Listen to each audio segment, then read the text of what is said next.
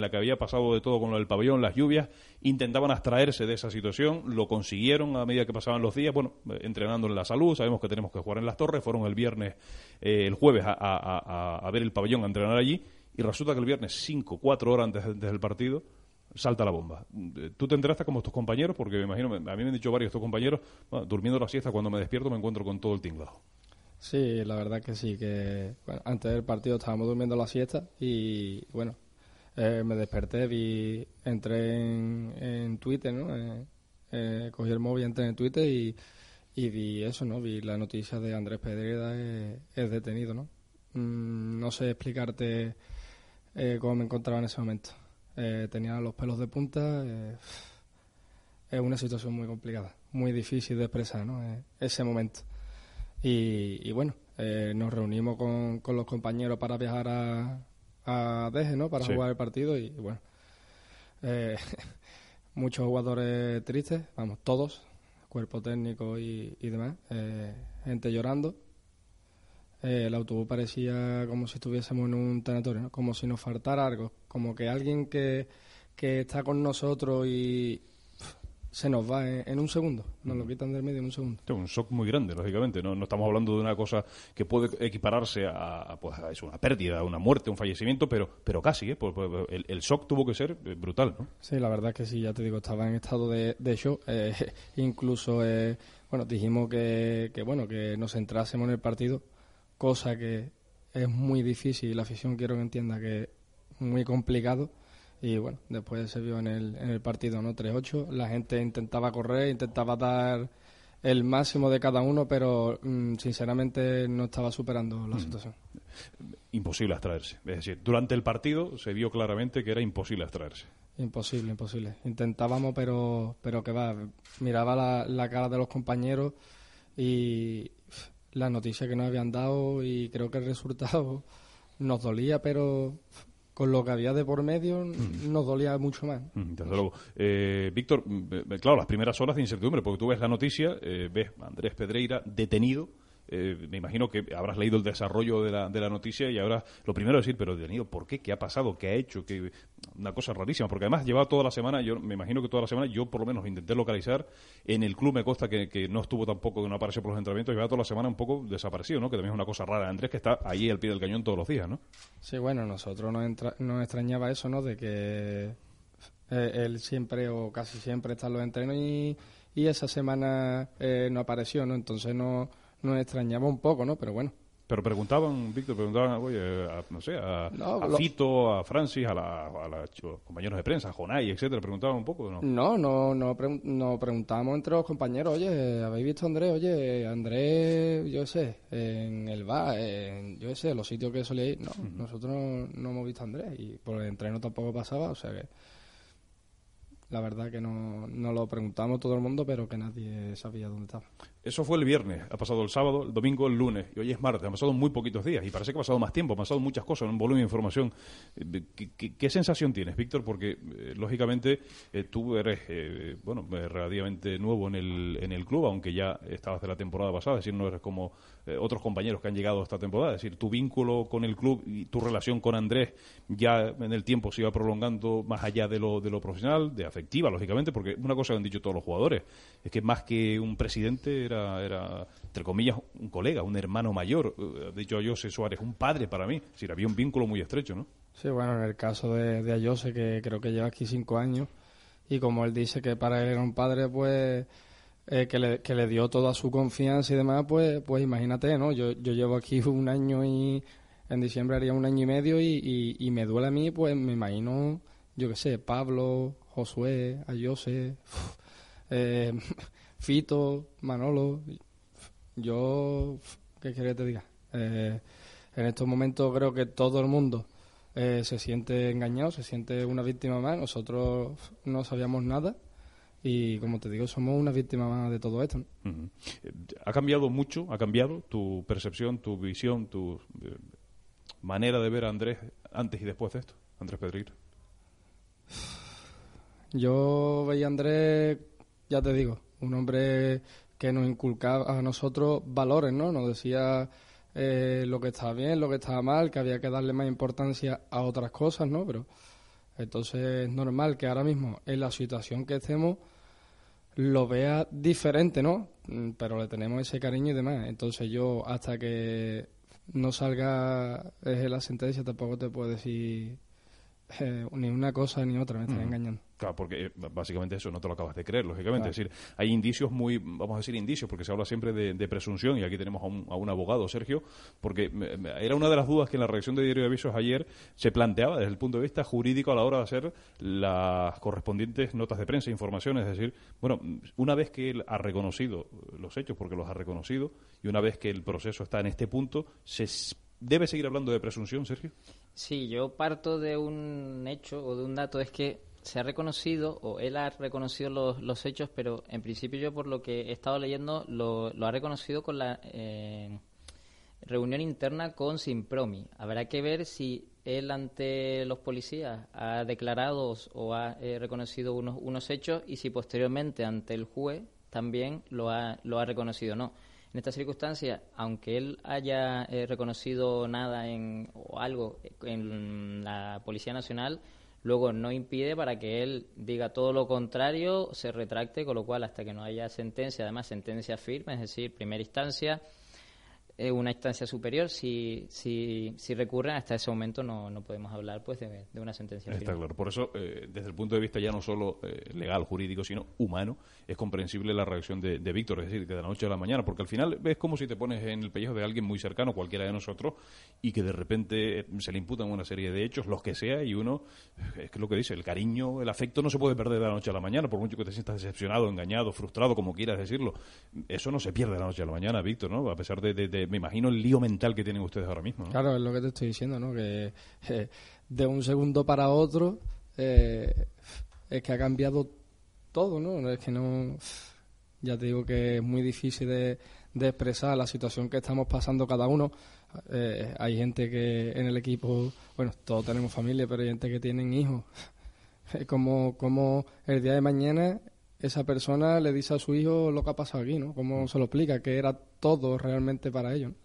Es complicado. Bueno, y el día de mañana. El día de mañana ahora mismo es mañana. Es decir, ustedes no pueden mirar mucho más allá. A Murcia van a ir. Veremos en qué condiciones, porque claro, los entrenamientos eh, están siendo muy diferentes. Es decir, es imposible extraerse del día a día de los, dos entrenamientos, el entrenamiento de ayer y, lo poquito que llevamos de semana, ¿no?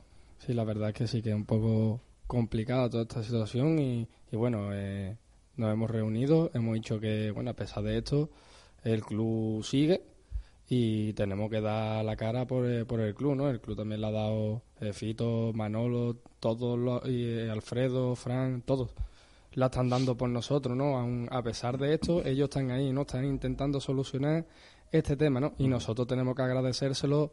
¿De qué manera? Pues entrenar a tope, aunque es muy difícil. Sí ir a, a Jumilla, intentar eh, ganar esos tres puntos y, darlo todo, ¿no? Más, más que nada por, por nosotros mismos, ¿no? Por orgullo y por nosotros y por el club. ¿Tú ves en riesgo ahora mismo el, futuro más inmediato? ¿Lo ves? Eh, eh, el, club los ha intentado tranquilizar, pero no puede ahora mismo tampoco garantizar mucho más, más allá del próximo fin de semana, ¿no? Sí, bueno, yo creo que, bueno, André era todo para, para, para este club, ¿no? entonces es complicado ahora ver realmente es complicado eh, seguir adelante. Pero bueno, hay que sacar fuerza de, donde sea, hay que moverse por todos lados, pedir ayuda. Y, bueno, yo creo que este club, eh, ya te digo, por el cuerpo técnico, jugadores, gente del club, se merecen que sigamos, ¿no? Hemos hecho, el año pasado hicimos una cosa increíble para, para Tenerife, para esa afición, que les quiero dar las gracias porque fue increíble que fuésemos a, a Deje a jugar la situación que estábamos perdiendo de goleada y que nos aplaudieran, que estuvieran mm. animándonos en todo momento. Eso es de agradecer, ¿no? Mm, mm. Entonces, pues, yo ojalá esto siguiera adelante y, bueno, el tiempo pondrá todo en su sitio. Eh, Víctor, ¿tú has tenido algún tipo de contacto con Andrés después del viernes? No, ninguno. Ninguno. Eh, nada. Se filtró, no sé nada. Yo... Se filtró que les había mandado un mensaje de, chicos eh, decepcionados en esos términos similares. sí, bueno, lo que leí en la prensa, yo Mm, ya te digo, yo me levanté de la siesta, vi el mensaje y todo lo que sabía era por lo que salía en, los medios de comunicación. Que Andrés no ha cogido y no ha dicho, mira, pues ha pasado esto, esto. No, nada, no sabemos, no sabemos nada. O sea que, claro, la situación todavía, porque claro, me imagino que tanto Fito como Manolo como el resto del club les intenta tranquilizar, pero que ahora mismo no se puede eh, ver más allá del partido de Murcia porque hay una situación eh, que yo no sé si el club les habla, les dice día a día cuál es el futuro. El club les dice las cosas claras, chicos, esto está complicado, vamos a intentar hacer lo imposible. Eh, creo que hace un ratito con otros compañeros, Manolo ha, ha, intervenido también con los compañeros de Radio El Día y les ha dicho que para la próxima semana necesitan ya entre 25 y 30 mil euros y que ahora mismo el propio Andrés le ha dicho que solo hay en la cuenta 4.000, 4.500 euros. Es hmm. una situación que he dicho, 30.000 euros, ¿dónde lo sacamos en una semana? encima con la situación del cabildo, que, ahora explicaremos un poquito más, no queremos meterte tampoco día ahora cuando te vayas, porque tienes entrenamiento en dos horas, nos quedaremos con Sergio un ratito más. Es decir, yo me imagino, no quiero alarmar más de lo que es la situación, Víctor, pero me imagino que ustedes hablarán y verán, joder, esto está feo. ¿eh? Sí, claro, es lo que te estoy diciendo, ¿no? es por la situación, por lo que te estoy diciendo de que eh, nosotros hay gente que, bueno, tiene hijos, tiene muchísimas cosas aquí eh, y es complicado, es que es muy, es muy grave, ¿no? Entonces, eh, es lo que te estoy diciendo. Es muy grave, no sabemos qué va a pasar. De momento sabemos que vamos a viajar a Murcia, vamos a jugar a Humilla, eso es seguro. Y bueno, a partir de ahí, si hay que buscar ese dinero Estoy totalmente seguro de que Fito y Manolo eh, va a hacer todo lo que esté en sus manos para intentar conseguirlo. Y, bueno, eh, ya te digo, hay que esperar y, ver qué pasa. Mm. Eh, ¿Tú te has planteado marcharte? ¿Te lo planteas? ¿Lo has pensado? ¿Lo has valorado? ¿Lo has hablado con la familia? No, yo ahora, ahora mismo me he llevado esta decisión grande, pero si el club sigue, yo tendré que seguir. Yo tengo contrato aquí de lo que queda de temporada y otro año más. Entonces, bueno, eh, que esto sigue. Mm, hablar con Fito y Manolo y llegar a, a un acuerdo porque, claro, los contratos que nosotros teníamos, dudo mucho de que se vaya a seguir, ¿no? Con esos contratos. Entonces, bueno, habría que hablarlo todo y sentarse, hablarlo tranquilo. Y, o sea, que en las actuales condiciones de muchos contratos va a ser muy complicado, ¿no? Mantener esas condiciones, ¿no? Yo creo que sí. Creo que sí. Ojalá que no, ¿no? Pero yo creo que sí. Mm.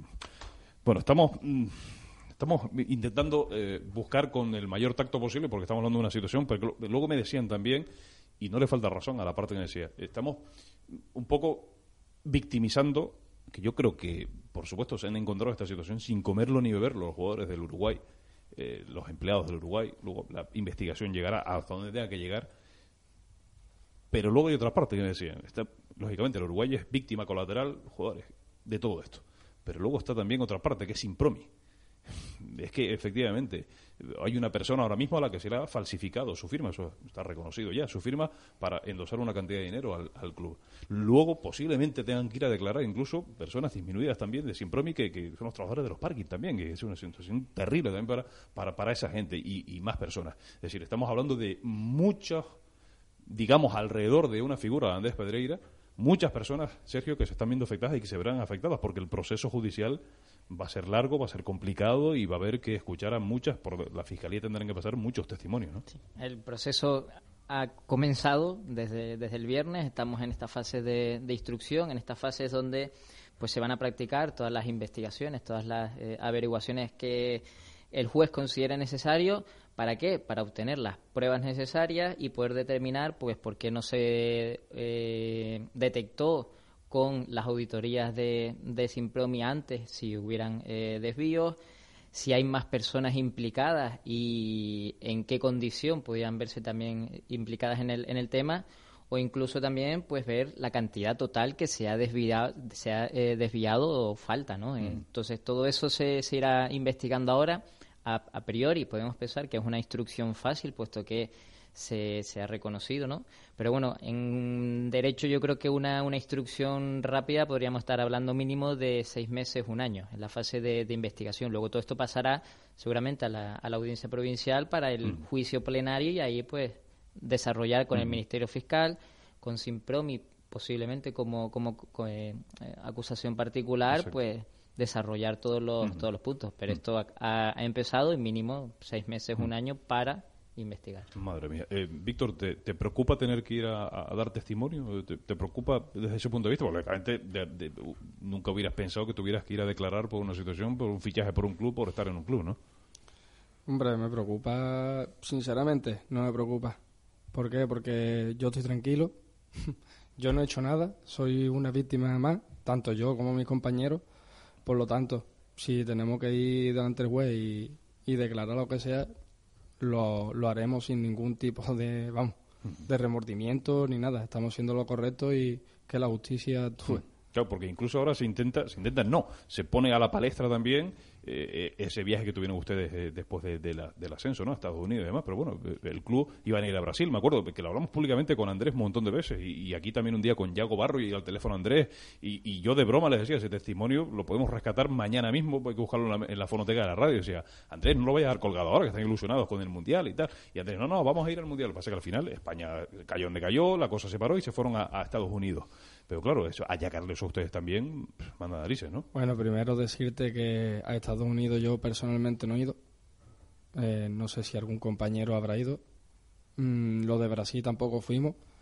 Y eh, él dijo que, bueno, que como no se hacía el viaje a Brasil, iba a dar una prima. Esa prima no la hemos visto. O sea que. Prima no ha habido. Prima, extra, premio extra por el ascenso. Dijo que como no se iba a Brasil, iba a dar una prima y esa prima Nadie la ha visto. ¿Y el viaje a Estados Unidos? Viaje a Estados Unidos ni te suena. Ni me suena, es más, yo no tengo ni pasaporte. para ir a Estados Unidos no se puede ir con el DNI, evidentemente. Bueno, vaya, vaya papelón, Víctor, ¿qué te dice la familia? ¿Y qué, te, ¿Y qué te dice, además, Manuel Lolo? Porque, claro, él acaba de llegar también y, además viene también con una muy, ilusión muy grande, ¿no? Un proyecto muy bonito. Vaya papelón, de repente, de la noche a la mañana. La verdad que sí, que es un gran papelón. Él ha dejado también muchísimas cosas, ¿no? Él es un jugador que pertenece eh, al Pozo, ¿no? Estamos hablando de uno de los tres mejores equipos de la liga y la ha dejado por el Uruguay, ¿no? Porque Andrés Pedreira le prometió cosas y hemos visto de que era mentira. Pues imagínate cómo debe de estar. Pues sí. La verdad que la familia está todo el mundo muy triste por todo lo ocurrido, pero bueno, nos va a apoyar hasta el final lo que sea.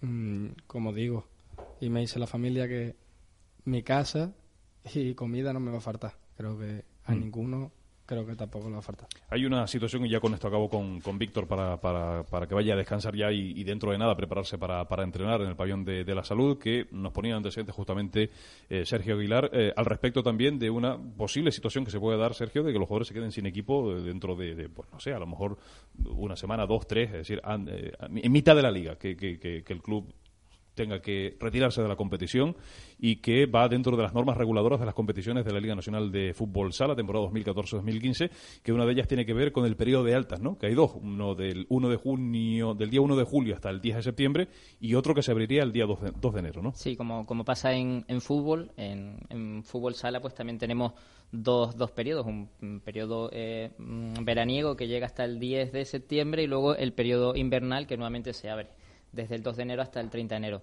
Si algún jugador, por algún casual, quisiera irse, ahora mismo estaría sin posibilidad de fichar por otro equipo hasta el 2 de eh, enero, con lo cual eso también es un perjuicio extra, que si mañana cualquier jugador quiere irse para jugar en, en, otro equipo, solo podría irse al extranjero y ver qué normativa, si está o no está eh, abierto, pero en España hasta el 2 de enero estarían imposibilitados, con lo cual es un daño más. Y una duda, eh, ante esta situación, eh, voluntariamente se puede pedir una rescisión del contrato unilateral atendiendo a estas circunstancias especiales que, se están viviendo en el club. Hombre, me imagino que las dos partes son, son conscientes de los, de los hechos, los jugadores no se van porque quieren dejar al club, sino por unas circunstancias extradeportivas. Entiendo que no debería haber ningún problema entre las dos partes para llegar a, un acuerdo sin una mm, rescisión, que normalmente todos los contratos se estipulan una cláusula de rescisión, si no hay voluntad por el club de dejarlos marchar, el jugador para poder irse pues tendría que pagar esa cláusula, ¿no? Salvo pues que haya incumplimiento de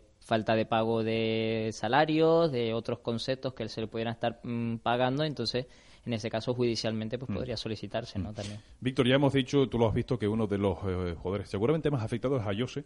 Eh, esta mañana ha escrito algo en, en, redes, eh, en las redes sociales, lo leo rápidamente, campeones de segunda B y ascenso a segunda división sin perder un partido. Jugar ya en segunda era un sueño, pero si encima asciendes a la mejor liga del mundo de fútbol sala, era ya algo inimaginable. Ver que los niños nos miran como si fuéramos sus ídolos, algo que es difícil de explicar. Todo esto no se hace con dinero con dinero solo, sino con el esfuerzo de todos, y no hablo solo de jugadores, sino del cuerpo técnico, incluido médico, fisio o utillero, el responsable de prensa y el responsable de imagen y vídeo, y sobre todo tú, Tú que me enseñaste el pabellón lleno por primera vez, tú que cuando salí a calentar me diste una ovación que a día de hoy me pone los pelos de punta todavía.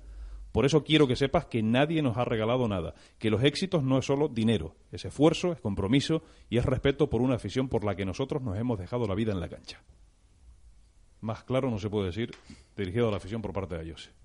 Lo que te he dicho antes, la afición se merece todo lo mejor y nosotros que no, no podemos hacer más, ¿no? Solo ir el sábado a jugar y, y regalar esos tres puntos y es que la verdad que no pone a hablar, es una situación muy complicada y no tengo palabras. Y aquí lo dejamos porque tampoco queremos ir más allá. Simplemente escuchar un testimonio, queríamos escuchar la parte humana de una plantilla, de un grupo, de un grupo, eh, lo voy a decir como suena, de un grupo de puta madre, porque yo no viajo con ellos, ojalá pudiera hacerlo, eh, no estoy día a día con ellos, pero el poco trato que tenemos, porque con, con Víctor y con otros compañeros, con Yago, eh, con, con, Murga, que ha llegado ahora, Jesús, Jesús Murga, con otros compañeros, el trato no es tan grande como, como el de, que tenemos con otros protagonistas del deporte, pero ese mínimo trato mm, a mí me ha descubierto que son, primero, personas, que son gente eh, cojonuda, que son gente sana, abierta, clara y que, bueno, además hemos, eh, tenemos la coincidencia de que la radio está muy cerquita del bar José Manuel, muy cerquita además de donde, donde viven buena parte de los jugadores y nos encontramos por la calle cada dos por tres yendo a desayunar, tomar un cortado, hablamos, compartimos cómo te va y tal. Y esto te impacta, te impacta. Por eso hemos querido buscar el testimonio de gente que lo está pasando muy mal. Yo sé que hay otra gente, efectivamente, como decían, no victimicen solo una parte, digo, no no, hay otra gente que lo está pasando mal y que lo pasará peor y es una situación muy desagradable. Pero esto es un programa de deporte y aquí hablamos de deporte y buscamos la vertiente deportiva y humana. Y por eso le agradezco a Víctor Soso que haya venido hoy a contarnos cómo lo está viviendo. Víctor, gracias, ánimo, para adelante y bueno, cuenta con nosotros en la media de nuestras posibilidades. Vale, solo una cosa más. Eh, eh, pedir ayuda a quien pueda darnos ayuda y que de verdad que el club y los jugadores somos una víctima más de esto y que creo que no, que no nos lo merecemos. Y nada, muchísimas gracias a ustedes por estar aquí. Hay que dar el, llamamiento, pedir ayuda a quien pueda dar ayuda. Es la ayuda de, de, las empresas, de, porque las instituciones, ahora hablaremos de esa parte, lo van a tener complicado. Pero, pero efectivamente, pedir ayuda para un club que es un sueño de esta gente, de los aficionados, de los abonados, de los que sienten el Uruguay y que de la noche a la mañana, por todo lo que ha pasado, se les viene, se les viene abajo. Gracias, Víctor. Un abrazo. Gracias.